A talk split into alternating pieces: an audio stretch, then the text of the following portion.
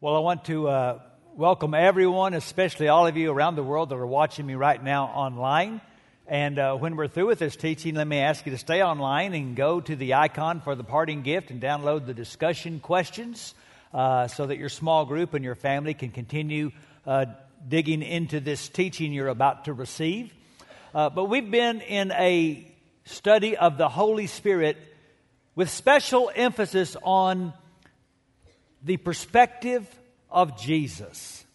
And Jesus didn't just talk about the Holy Spirit in John 14 through 16, which has kind of been where we've spent the most time, but really all throughout the Gospels, he talked about the Holy Spirit and always in such wonderful ways. He said one time, for example, now you parents, if your child wants a piece of bread or a fish, you're not going to give him a snake or a scorpion, are you? No. Your Father loves you and is going to give good things to you, including the Holy Spirit.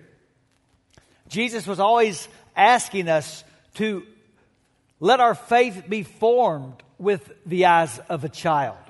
I know that my children blessed me a lot in my understanding of God, particularly the way they prayed. Because my kids just believe the Father in heaven is good and wants to give good things. So, for example, my oldest two children, Michael and Morgan, were adopted. And they decided when Michael was six and Morgan was four that we needed another baby. Well, Jamie and I weren't planning to adopt, and the doctors had already said biological children were out.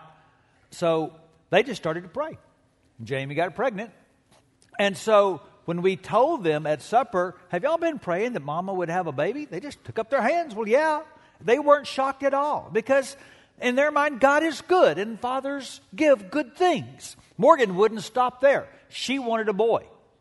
And we tried to explain now, Morgan, it could be a boy or a girl. Either way, we're going to love the baby. Yeah, but it's going to be a boy.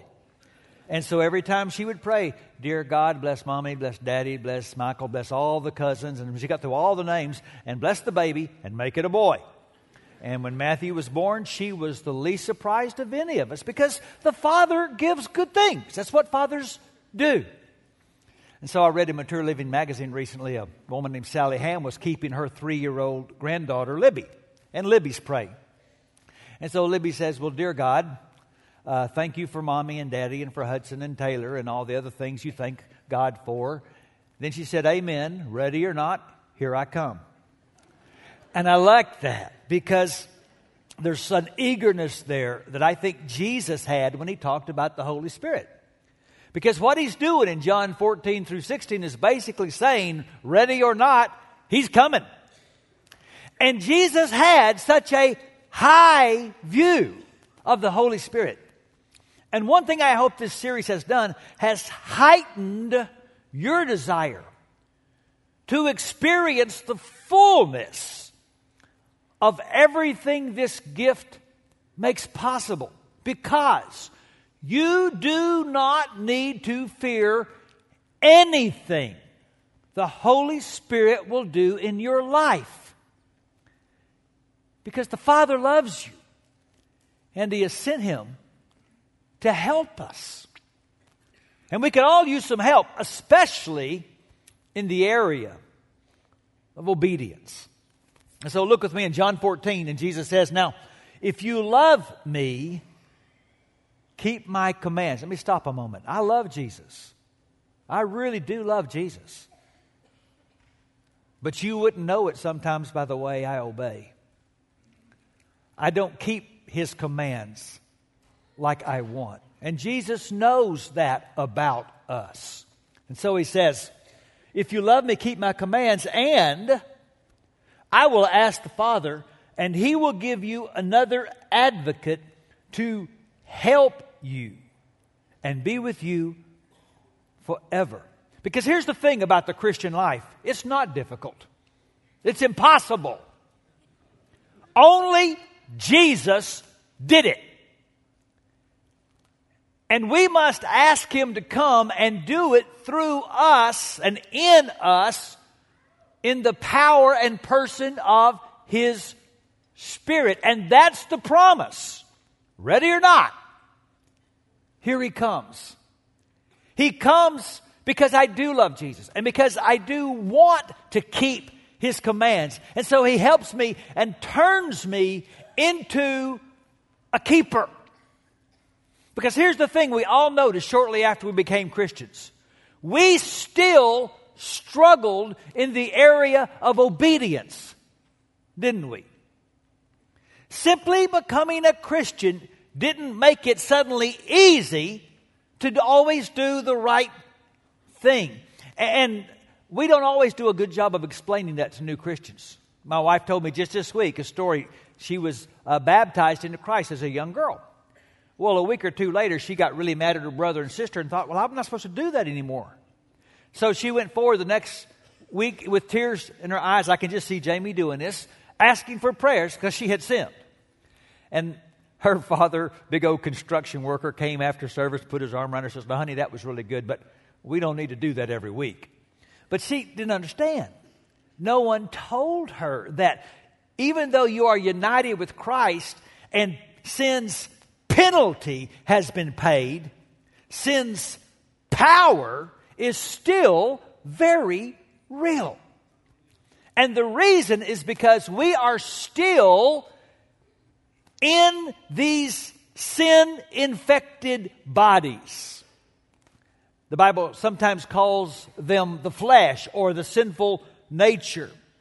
Uh, we still have this corrupted, self regarding part of our fallenness that we inherited from Adam. So until we get our new resurrected bodies, we are going to wrestle with the tug of sin. And you cannot subdue the sinful nature with a whole lot of woulda, coulda, shoulda, and tomorrow I'm going to try harder. And yet that's often what we do. We depended on grace for our justification. Someone told us that you can't do anything about the penalty of sin, and we totally trusted Christ for our justification.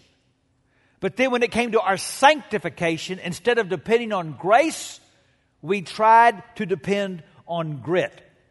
Instead of seeking help, a lot of us, after we became Christians, tried to struggle with sin and obedience using only the resources we had before we became Christians.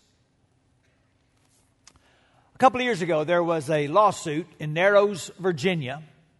The local chapter of the ACLU sued the local high school because the local high school had a display of the Ten Commandments on the wall. And so the local judge suggested this compromise just take off the top four commandments.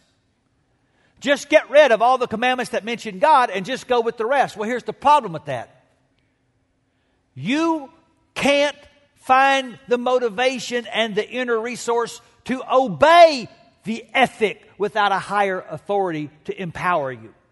You want something to tweet? Tweet this. You cannot live for God unless you learn how to live from God. Paul puts it this way after starting your new lives in the Spirit, why are you now trying to become perfect by your own human effort? You see, the key to obedience is not to try more intently in your own power. It is to submit more deeply to the helping power of the Holy Spirit. So Paul would say in Galatians 5 let the Holy Spirit guide your lives. And then you won't be doing what your sinful nature craves. You see, we accepted the death of Jesus, didn't we? That's part of what we were saying when we were baptized. We were being united with the death of Jesus to deal with the penalty of sin. But the Bible also says we were raised in newness of life. We don't just need to accept the death of Jesus, we need to accept the life of Jesus.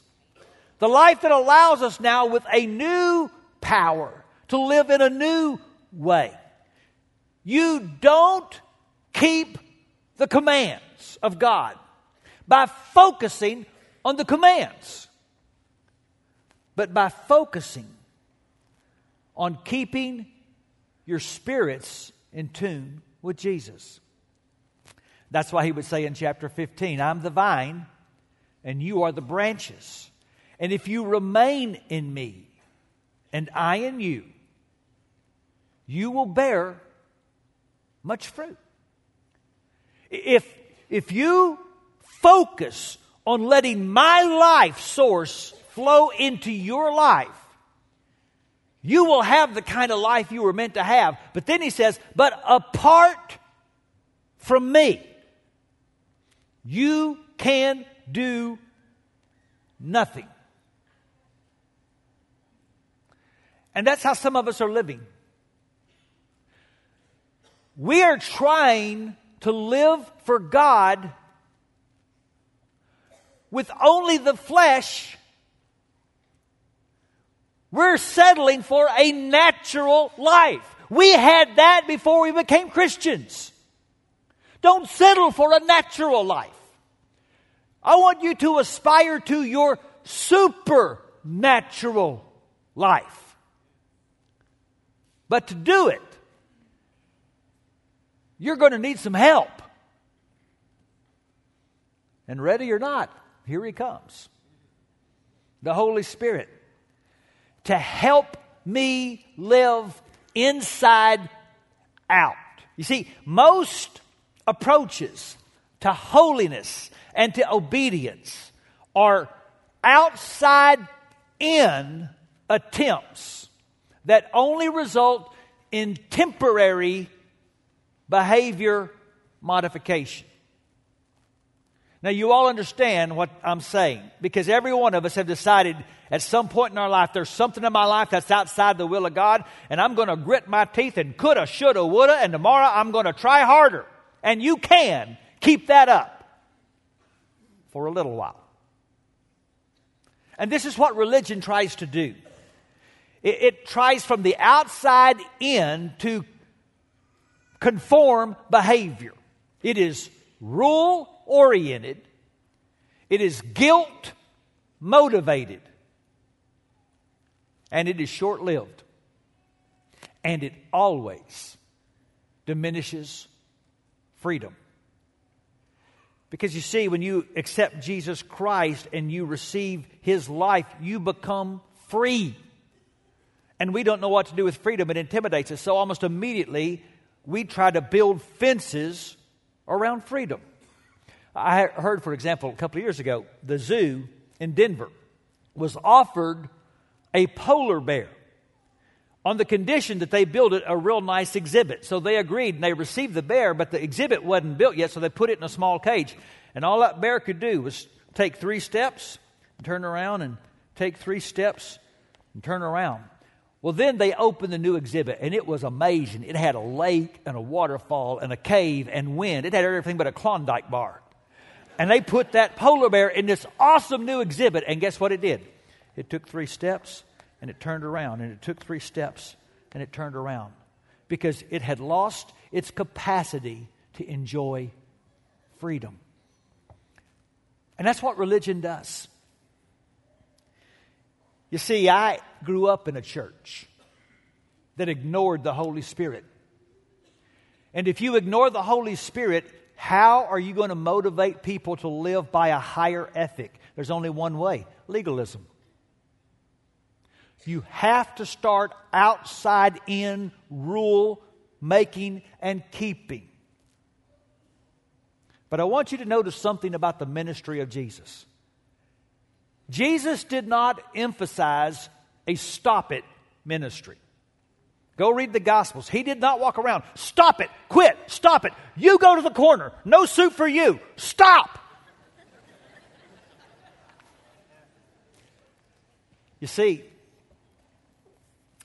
obedience will always be a struggle as long as you focus more on what you're trying to get out of your life instead of who you're trying to bring in. Let me illustrate that. I want this glass to represent your life, and inside this glass is air that represents your struggle to obey. the stuff in your life that you're still wrestling with that you want to get rid of. Now, how are you going to get this air out of this glass? Well, get a vacuum, right? Just suck it out. But the problem is you'll fracture and damage the glass. Do you know there's actually an easier and a better way to get the air out? Just put something else in. This is what the Holy Spirit wants to do. The Holy Spirit wants to so fill you with His presence and joy and love that there's no room for the other stuff. It loses its power. And I'll say it again obedience is always going to be a struggle for you as long as your focus is more on what I'm trying to get out than who I'm trying to let in. You see, Jesus didn't set holiness aside. What Jesus did was put holiness inside in the person of his Spirit. Paul says, Ephesians 3, I pray that from his glorious, unlimited resources, he will empower you with inner strength through his Spirit. Now, what does that empowering look like? Well, it includes those inner nudges you get to do the right thing, and that's happened, hadn't it?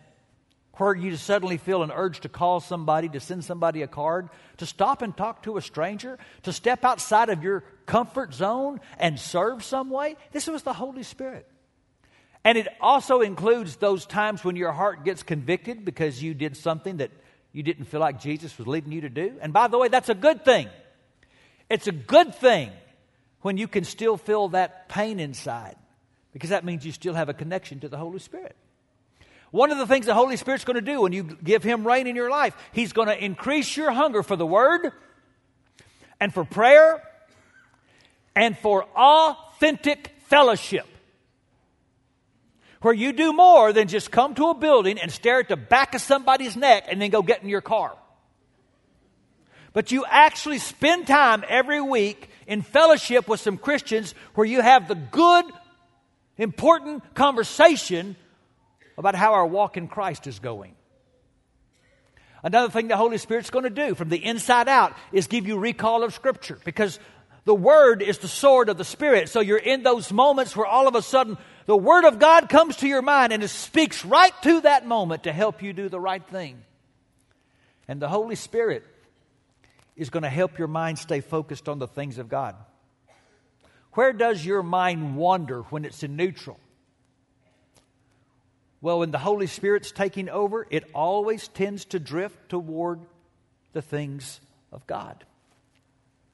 And you will never meet a temptation that is stronger, more powerful than the capacity of the Holy Spirit to help you.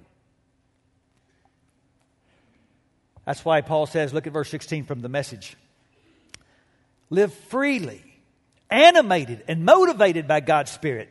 And then you won't feed the compulsions of selfishness.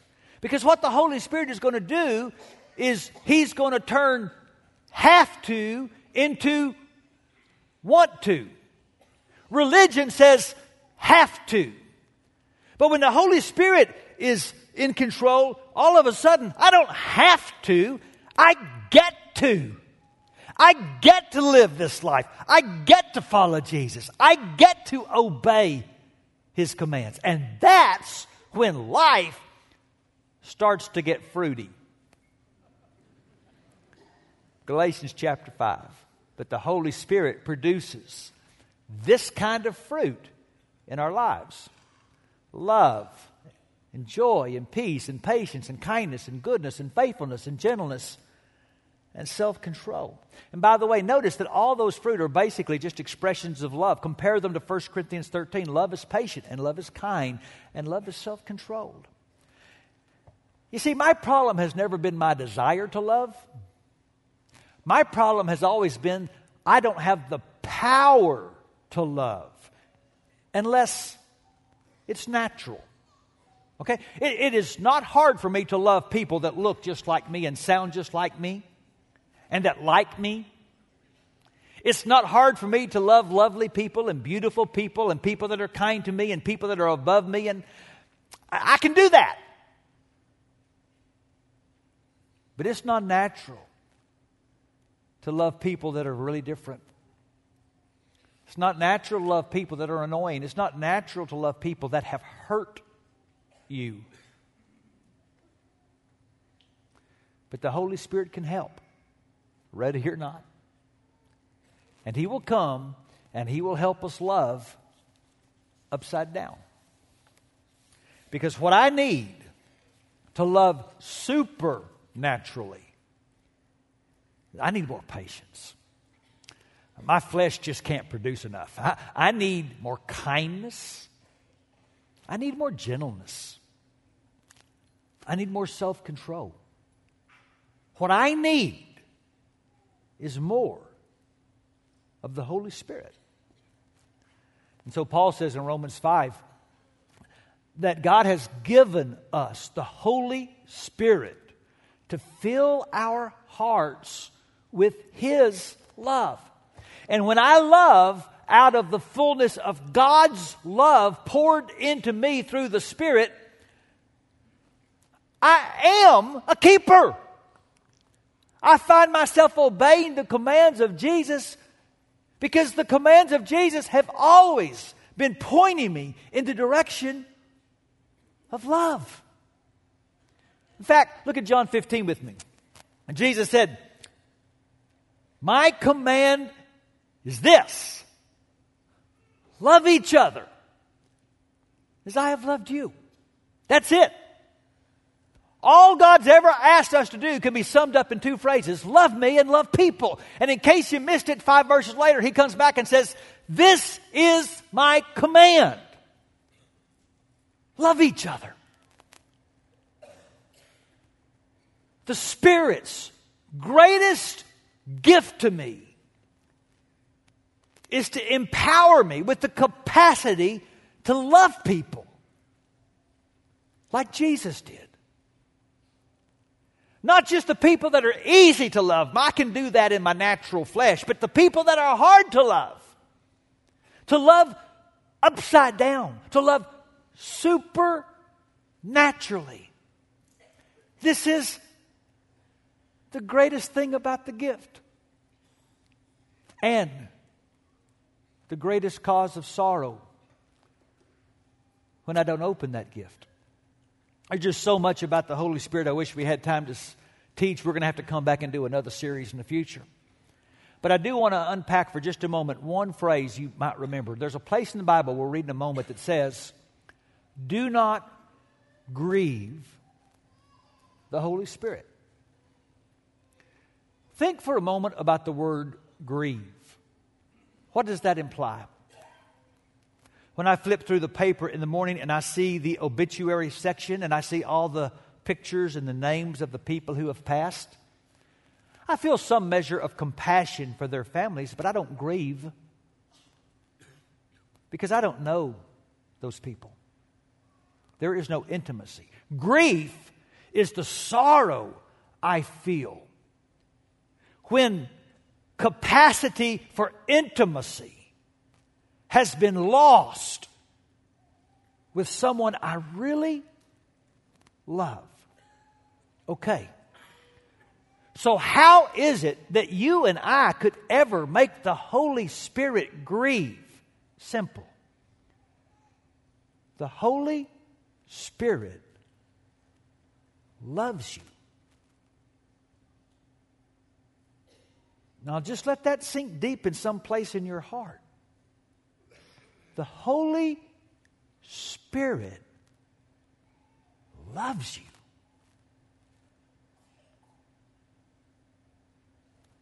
And now we're ready to read Ephesians chapter 4.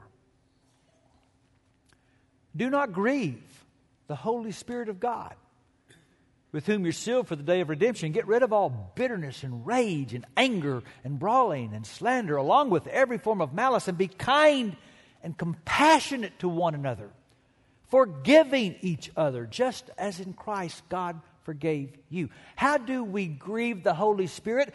By being ugly to each other. by choosing to stay bitter, by choosing to be unforgiving, by choosing to be unkind, by not letting it go, by not doing the hard work of letting Him help us love when it is hard.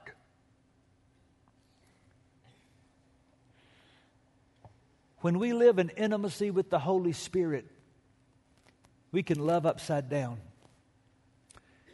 And we can display the character of Christ when it is not natural to do so. And that makes God look so good. That's why Jesus said in John 15, This is to my Father's glory. What? That you bear much fruit, showing yourselves to be my disciples. You know, a Christmas tree is pretty. We decorate it with all these things on the outside and we admire it. But what's the problem? The Christmas tree is cut off from the source of life. And no matter how much you decorate it, it's going to turn brown and ultimately decay. But a fruit tree, because it is connected to the source of life, it just continues to produce and produce and produce beauty. All religion can do is decorate you on the outside. But the Holy Spirit can change you on the inside. And that is the greatest miracle of all. See, I want to take a moment and raise something. I know some of you are thinking, well, Holy Spirit Caesar, are you going to talk about miracles? I am. I'm talking about the greatest miracle of all. Now, for the record, I personally believe in all of the miraculous manifestations of the Holy Spirit. But I also believe the greatest supernatural work of the Holy Spirit is to take a person and begin to change his character into the character of Christ. You see, the fruit of the Spirit is miraculous. To be gentle when someone else is rough, to be patient when someone else is annoying, to be self controlled when everybody else is losing it to be kind when they don't deserve kindness. This is supernatural because the flesh will never make you into that kind of person. I think sometimes we should rethink our appreciation of miracles. You know, the people that killed Jesus saw him do miracles. Here's the thing about miracles they do not always transform, but transformation is always a miracle. The devil can duplicate many things, including miracles. But one thing the devil can never fake is the character of Jesus growing in a man or woman. And all around you right now are living miracles. I'm thinking of the man in our church who grew up taught by family to be racist. And then he found Jesus. And the Holy Spirit went to work. And now he's retired and he goes to the inner city in the afternoons and he tutors young African American boys and helps them with their schoolwork. And that's a miracle. I'm thinking of the lady in our church who, after many years of faithful marriage, got abandoned by her husband for someone else. And then, when he started to show signs of Alzheimer's, she took him back into her home, and she took care of him until he died, even though he couldn't say thank you. Now, that's a miracle. I'm thinking of the young father in our church that got abandoned by his father when he was just three. And there developed in him a natural rage against that man. And even when he came to Christ, one of the first things he told us was, I'm never going to forgive my dad. And then the Holy Spirit went to work. And he showed me last Father's Day the letter he sent to his dad saying, It's all forgiven. And that's a miracle. We saw Dr. Kent Brantley, who contracted the Ebola virus in Liberia, face his challenge with bravery and dignity. And we all prayed, didn't we? Oh God, we need a miracle. And Kent Brantley is healed. But are we missing the bigger miracle? That the Holy Spirit worked in the life of that young man to produce the kind of character that would have gone to that place where that was even a possibility of contracting that disease. And he gets on national TV and he tells the world, I asked God to heal me, but then I said, and God, even if you don't, I will not deny you. And the whole country got to see what a living miracle looks like.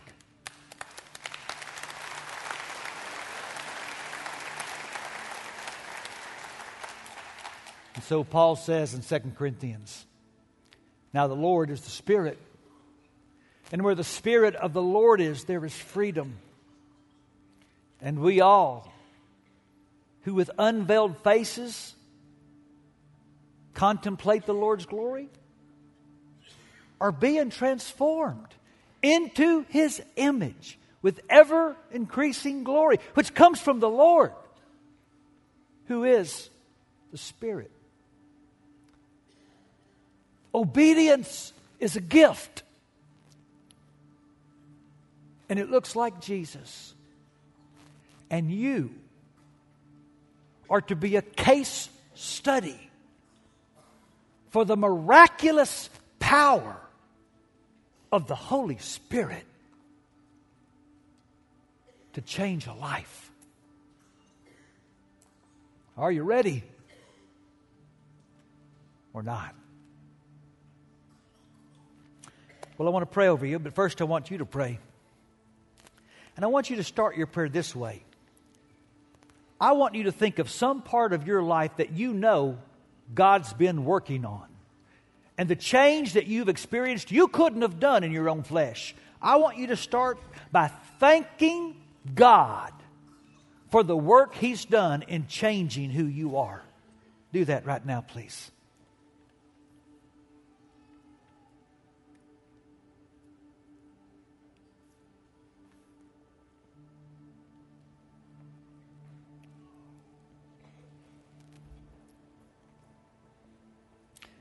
And now take a moment and just think about one part of your life where you would like to grow in obedience. And I want you to try something quite simple. Don't ask for a law, don't ask for a rule, don't ask to feel more guilty. Just ask for help. Just ask the Holy Spirit to help you.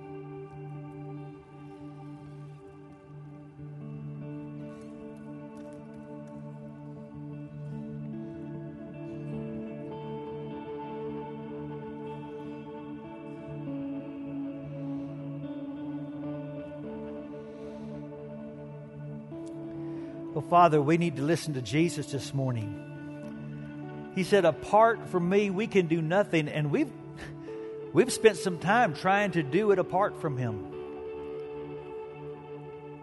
So, Father, help us right now just to plug into His life and His power and His Spirit. Do something in us, God, that we can't do by ourselves. We would like to be miracles and part of your story. And we're nothing without Jesus. But with Him, we are new. Hear our request and fill our lives for Jesus' sake. Amen. Please stand. If you're on our prayer team, would you take your places either down at the front or up in the balcony? And the reason these people are here is just to help you take the next step in whatever the Holy Spirit's doing in your heart right now.